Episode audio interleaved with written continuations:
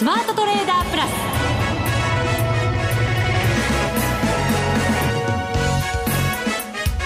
全国のリスナーの皆さんこんにちは。内田まさです。ここからの時間はザ・スマートトレーダープラスをお送りしていきます。まずはこの方にご登場いただきましょう。国際テクニカルアナリスト福永博之さんです。こんにちは。よろしくお願いします。よろしくお願いいたします。はい。日経平均今日もわずかにプラス保ってくれました。うんそうですね。まあちょっと、えー、あのえー、っと昨日までですかね、うん、あの4営業日でまああ4営業日連続でですね三桁の上昇ということで、はいえーまあ、本当にあの毎日百数十円上げるっていう相場が続いてましたから、まあ、そういう意味では今日もやっぱり一時2万3000 2万飛び330円ですかね。先物がまあそこまでいったんですけども、まあ、そこからちょっとこう上値が重たくなるとリグ入りが出てきたっていうような状況やっぱり駆け上がってきたというか、はい、そういうイメージもありましたから、はい、やっぱりちょっと動きが変わったらすぐに利確したいなというそう思われてる方がいるのは当たり前のことですよね。そうですね、えー、あとまたあのテクニカル的なお話もちょっとしたいなとは思うんですけどあのやっぱり短期的にですね上昇がこうね、えーこうまあ、例えば過熱感などが勢いを測るのに何で測るかなんですけどやっぱりあの値幅がこう毎日こう100円以上こう広がってくるとなるとまあ、その分あの先週って皆さんよく思い出していただくと分かるんですが25日線ずっと上回れなかったじゃないですか。はい抑えられてましたよね、ね、そうなるとなかなか実はあの移動平均線がついてこれなかったりするんですよね、うん、ですから、まあ、5日線との帰りが広がったりだとかっていうのもあってそうするとちょっと調整しやすかったりもするんですか？そうですね。あの今日はですね実はね、ええ、あの日経平均だけじゃなくて、え、あのトピックスもあと新興市場の日経ジャスダック平均もマザーズ指数も3指数ともにですねすごい乖離率だったんですよ。はい。まあ、それが結果的に、まあ、あの取引終了にかけての利益確定売りにつながったのかなっていうところですかね。このところ高値更新、はい、マザーズなんかもしてましたからねジャスタックそうなんですよね、はい、あのまああ新興市場とそれから東証がですね東証一部二部なんかもね両方こう上昇しているっていう非常にあのまあ個人の方にとってはいい相場にこうなってきてますからね、うん、まあ、そういう意味ではやっぱりあの回転も効いてたでしょうしやっぱり一旦利益を確保したいっていう動きが出てきてもまああの流れとしてはまあ自然かなってところですよね、この先どうすべきなのか、はい、今日教えていただこうと思います、はい、そして今週はこの方もスタジオに来てくれました。花子ちゃんです。よろしくお願いします。なんかためがありますけど普通に普通に二人話できないんですか？本当あのかわいまあいいですもん可愛らしく女性的いやいやいいんですけどね。可愛らしくないってことですか？いやいやあのまああの見かけとねあの喋り方とは違うかもしれませんけど。何が言いたいんでしょうか？一人芝居になってます大丈夫ですか大丈夫です大丈夫です。か、はい、大丈夫ですよ。はい、花子ちゃんが来てくれたということは、はい、もちろんダービーの話をしろってことですよ。そうです。その特に途中経過が聞きたい。うん。だから二人ともねあの普通に。聞きたい？聞きたいです聞きたいですか？いやリスナーの皆さんみんな聞きたいですよね。うん。どうかな？どうだろう。今日ねマーケットも動いてるしね 花子ちゃんね。やっぱり福永さんにたっぷり語ってもらいたいなと思って。あるいは一昨日のドル円なんか見てるともうみんな大喜びなんじゃないかって思うんですけどね。売りもあれば買いもあって相場ですよ福永さん。なんか突然奥深いこと言い始めましたね まあ、この後ね、はい、その理由が分かってくるんじゃないかと思いますので、はい。はい、いつまでもオープニングではですね、困りますので、番組進めていきたいと思います。はい、この番組を盛り上げていただくのはリスナーの皆様です。プラスになるトレーダーになるために、必要なテクニック、心構えなどを今日も身につけましょう。どうぞ最後まで番組にお付き合いください。この番組はマネックス証券の提供でお送りします。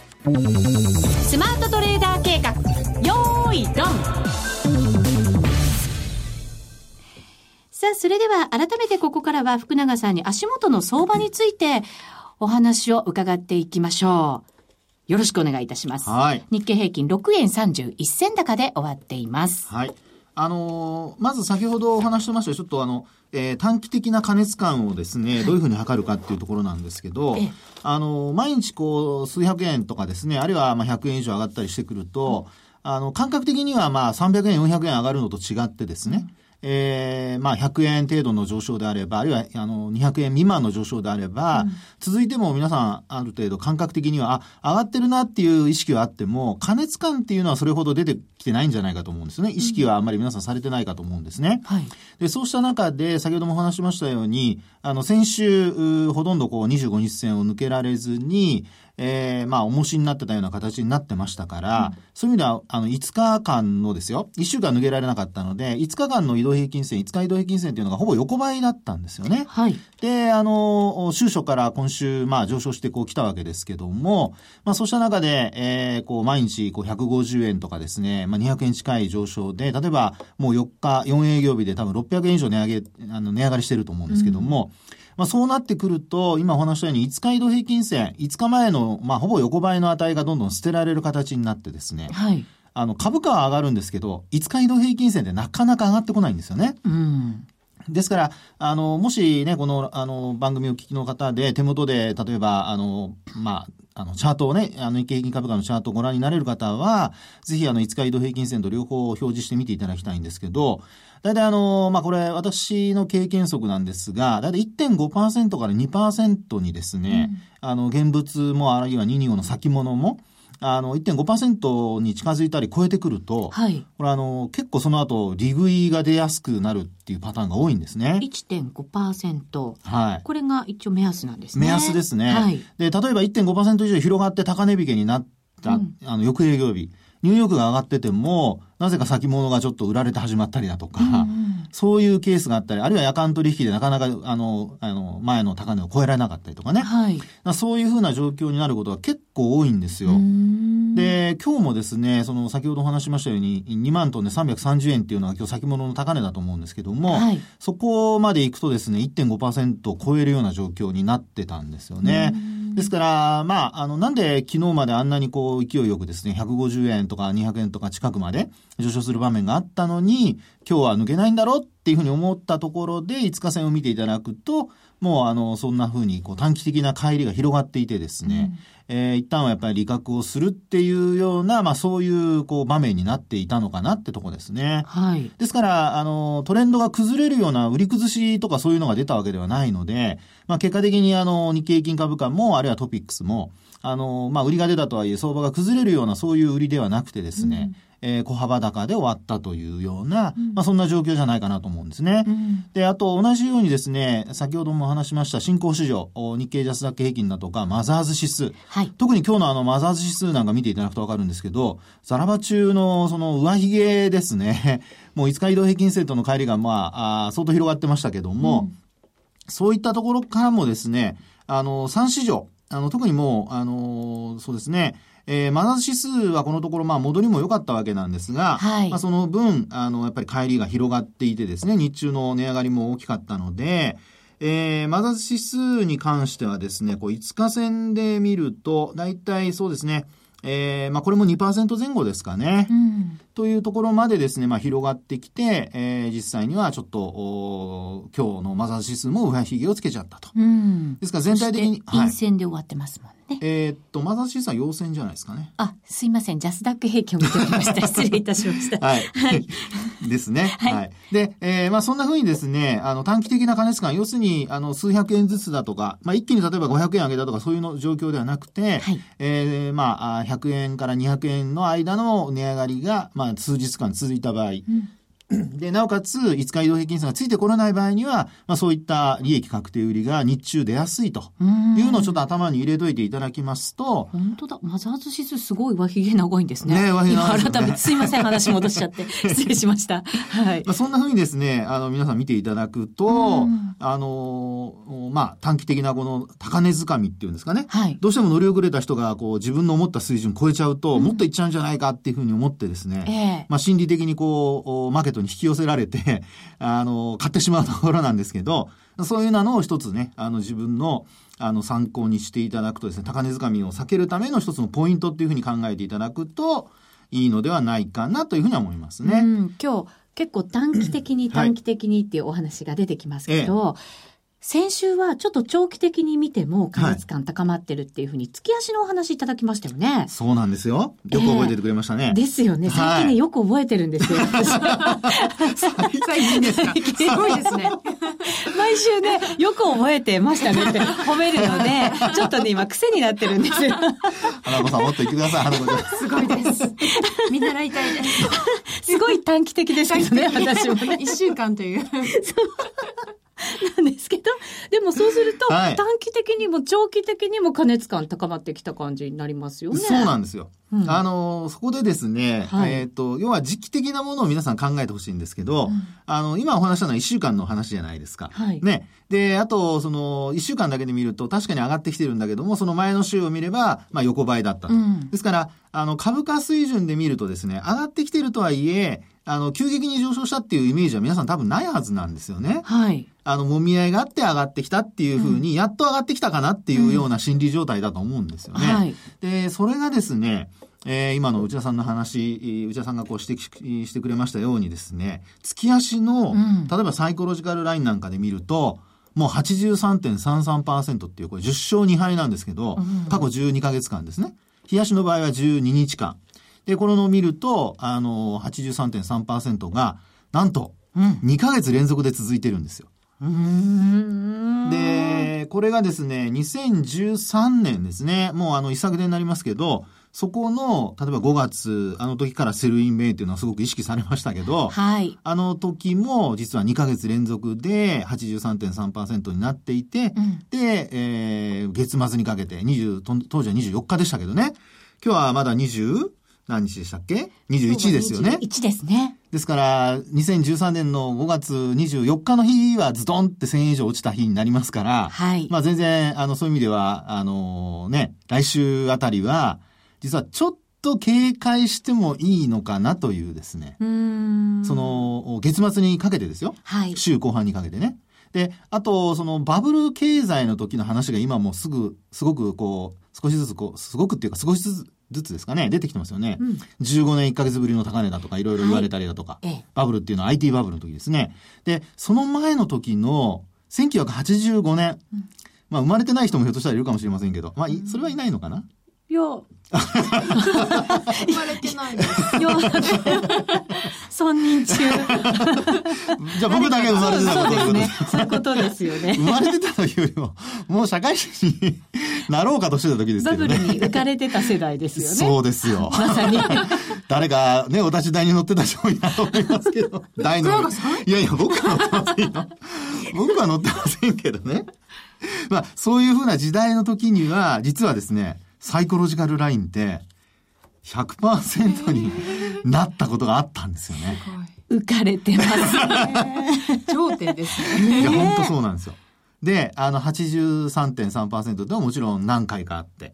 ただ、その後は、もうあの、高値が追えなくなってくると、要は、えー、今ご存知のように皆さんが、要するに、あの、崩壊っていう形になると、それこそドカドカって落ちていくっていうパターンなんですよね。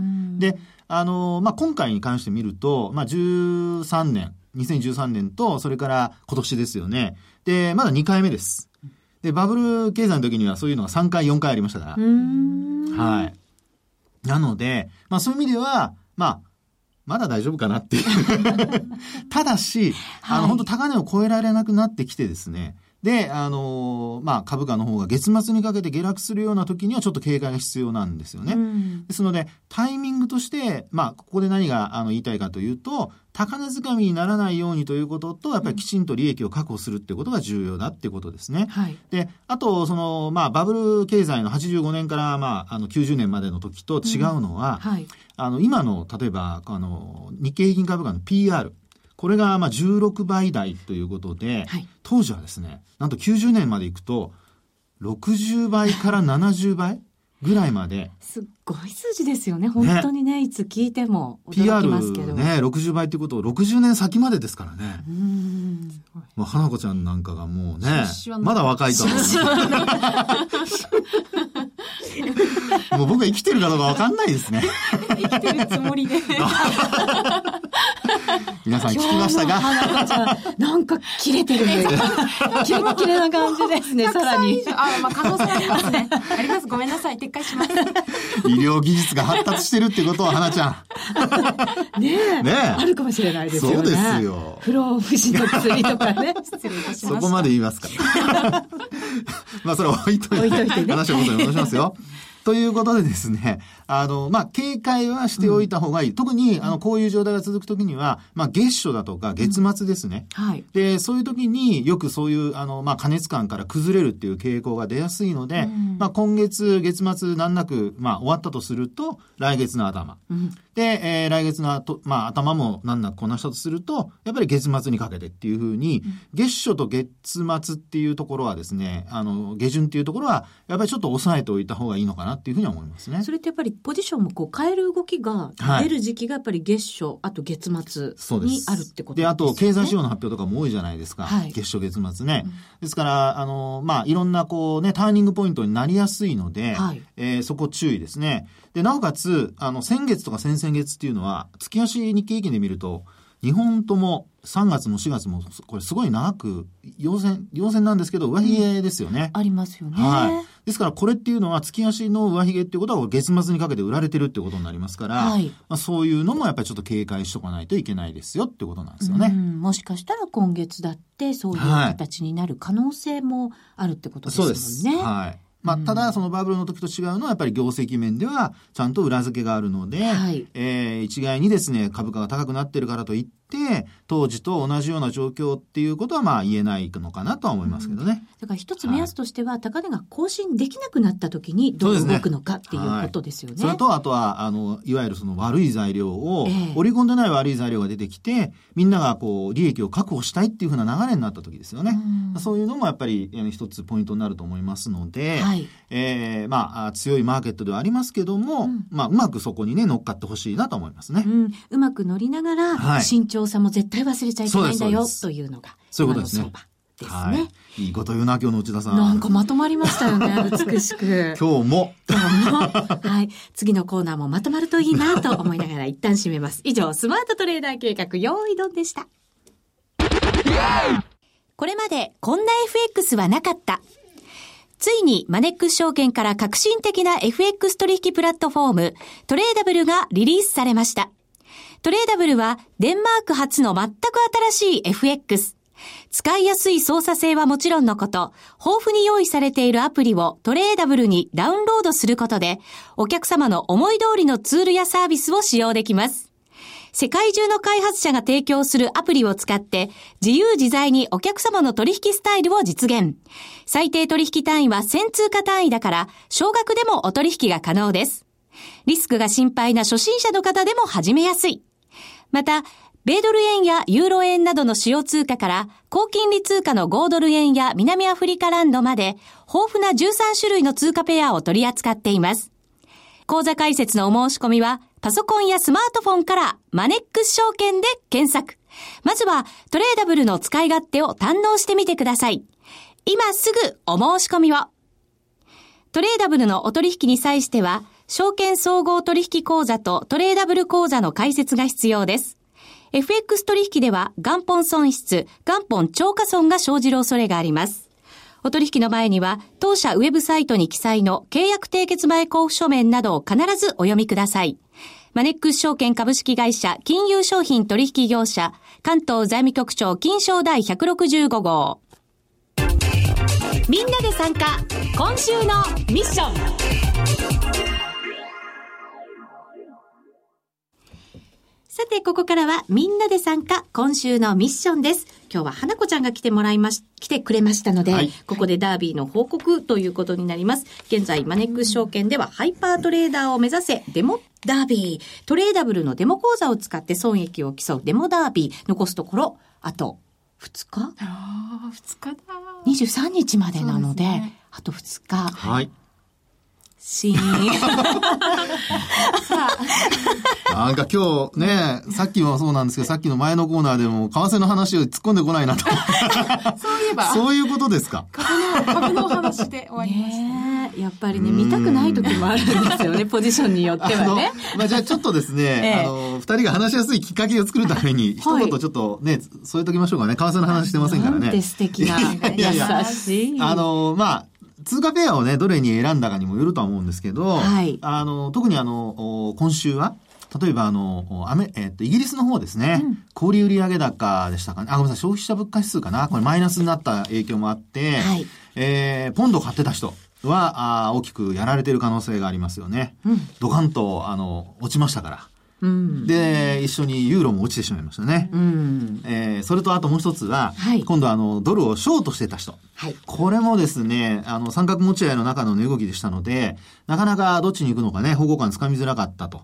で、えー、まあ一応ロスカットは入れていたとしてもですね、20日の、まあ、あと19日ですかね、アメリカ時間で19日になりますけど、えー、ここでは、あの、まあ、120円台に乗せる、121円に乗せるきっかけになった、えー、アメリカの住宅着工件数、はい、4月のものですね。これがなんと年率換算で20.2%増。うん、で、なんといってもこの増加率が1991年の2月以来の大きな伸びだったということと、それからあと件数、これもですね、140、あ、ごめんなさい、114万個ですかね。で、2007年の11月以来、7年5ヶ月ぶりの高水準。すごいですよね。ね。うん、ということで、まあ今回、えー、逆のポジションを持っていた人は、やられてる可能性が高いのかなという、大きく動いただけにね。そうですね。はい、アメリカやっぱり雇用は少しずつ改善してきても、住宅のところがなかなか追いついていかないっていうのが課題の一つでしたから、はい、そこが少しだけ雲が晴れてきた感じというのは大きいかもしれませんよね。そうですね。うん、まあそういうのもあって、あの、本当これまでずっとね、弱いアメリカの経済指標続いていたんですけども、はい、まあそちらが、あまあ予想を大幅に上回って、で、サプライズになったということから、まあ、ドル円、こう、大きく上昇したっていうね、流れになりましたよね。はい。さあ、二人はどうなのかってとこなんですけども。うん。特に今の例には当てはまらず。全然違うところ。じゃあ私から。はい、お願いします。はい、じゃあいいところからまずご報告したい。いいところから。はい、私昨日ドル円を買いまして。おっと。おとといから買ってまして。おとといから。じゃあ結構いいんじゃないですか。えー、119円台ミドルぐらいでロングして、うん、120円の高値でちょっと揉み合ってたところで昨日は決済をしまして。え、じゃあすごい、一番いい感じですいい感じで、1円50銭ほど。素晴らしい。ダービーで取りました。やったやった。一回の取引額で、取引額というか利益額で言ったら結構、結構、今までになく大きいぐらいですよね。がっつりがっつり。おただ、うん。ただ しかし、ただしかし、証拠金が少なくて。あまり持てなかったという。う残念。これが残念な報告です。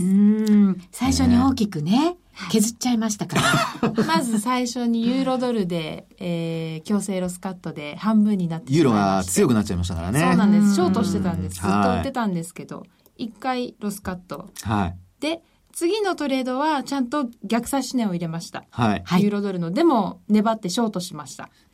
さっくり20ピップスぐらいの逆差し値に引っかかって、はい、悔しくなって、またショートしました。今度は逆差し値を入れませんでした。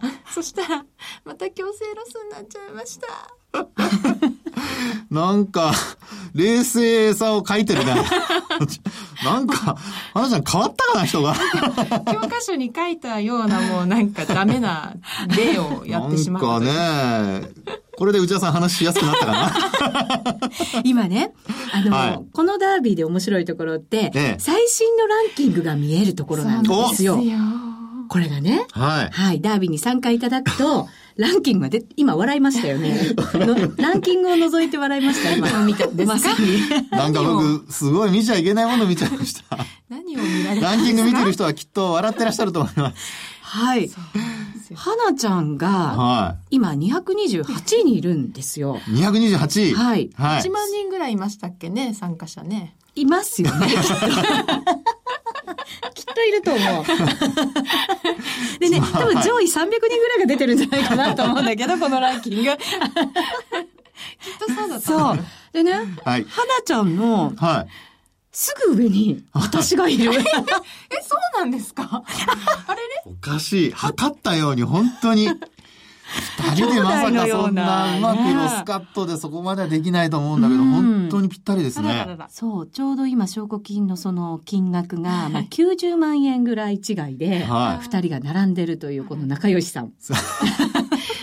これもまた内田さんが一つだけ上っていうのもね、これ逆だったらまたね、なんかまた内田さんが拗ねそうですけど。ここまで来るともうなんか感覚がなくなってきましたよ、いやいや私は。本当にうまい具合になってますね。そうですね。今回ね、トレードのツールが変わったということで、はい、やっぱり見える景色も少し違って、はい、なかなかちょっとね、はい、難しいトレードになってるんですけど、まあそれが大失敗の理由かどうかは、さてはてよくわかりませんが。まあでも、あのの、これまでよりもチャレンジ精神は二人とも旺盛なような気がしますが、はい、でも、チャレンジというよりは無謀なトレードになってますよね。でもこのリアルタイムのランキングが結構メンタルに影響したのではないかという。おこれね、ありますよね。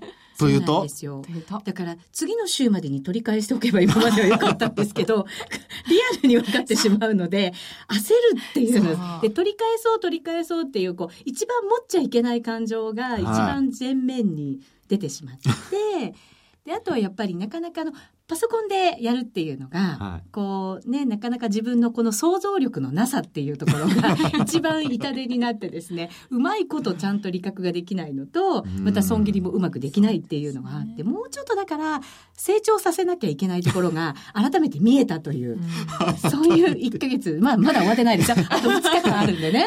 はい。はい、そうですね、ね、だからここからちょっと冷静さを取り戻して、最後はいいところを見せたいなと思ったりもしてますけれど。これはでもあれですね、本当にあの、そういう意味で言うと、あの、まあ、えー、参加することに意義があるとは言いませんが、はい、参加してですね、二人のランキングの変化を見てるだけでも、あと 2日間楽しめますね、これは。そうです ね。ここから一気に挽回という可能性もなきにしもあらず。それは、本当来週の番組聞くのも楽しくなるか楽しくならないか。ちょっと今でも真顔でしたけどね、福永さん。いやこれはちょっと僕もあの入るだけ入ってみとこうかな。それでもまだ間に合いますよ。まだ間に合いますよ。そうですね。はい。ちなみにトップの方がですね、今、ダービーさんという方なんですが、これまであまりお名前聞かなかった方ですかね。はい、そうだと思うんですよね。今、700万円以上の利益を稼いで、もともとの証拠金1000万円足すと、今1700万円を超えている。この方がトップ。おうんですね。これでも皆さんどうなんですかね？含み益持ってらっしゃる方がいるのか。これでもそのまんまが出ますから。そうなんですよ。含み損益も出ちゃうんですよね。そうなんですよね。全部出てるので、まあもちろん、あの、ここで理覚しなければまたちょっと多少変わってきますけど。まあまあそうですね。はい。ほぼ今リアルの数字が、どれだけ儲かっててどれだけ損してるかっていうのは出てきてるので。そうですね。はい。まああとね、先ほどのあの、えっと、まあ、花ちゃんの話で言うと、はい、あの、せっかく値幅取れたんだったら、うん、まあ、前も話したかもしれませんけど、そういう時こそ、あの、一旦利確して、うん、証拠金を、まあ、増えた分、うん、少しでも買い増しして、で、あの、もう一回、こう、何回かそれをチャレンジしていって、証拠金実現、あの、現金を膨らますことによって、あの、縦玉立てられる数が増えますからね。うん、まあ、それでね、回転をするっていう手もありますけど、まあ、これはあの、ダービーだからやれる話で、うん、実際のあの、本番でそれをやるとですね、うん、これマイナスになった時はまた、あの、大きなマイナスになっちゃいますから、それはダメなんですけども、でもダービーの時にはそういうのを練習するっていうのはいいかもしれないですけどね。そうですね。ここから本当に短期勝負になってきますから、そうですね。そういうこう、作戦も立てながら、はい、皆さんにあと2日間頑張っていただきたいと思います。はい。私たちも他人事ではありません。頑張ってきて。ランキング見るぞ恥ずかしいぞ 恥ずかしいぞ 皆さんも頑張っていただきたいと思います。はい、さあ、ここまでのお相手は、福永博之と、花子と、内田まさでお送りしました。それでは皆さん、また来週この番組はマネックス証券の提供でお送りしました。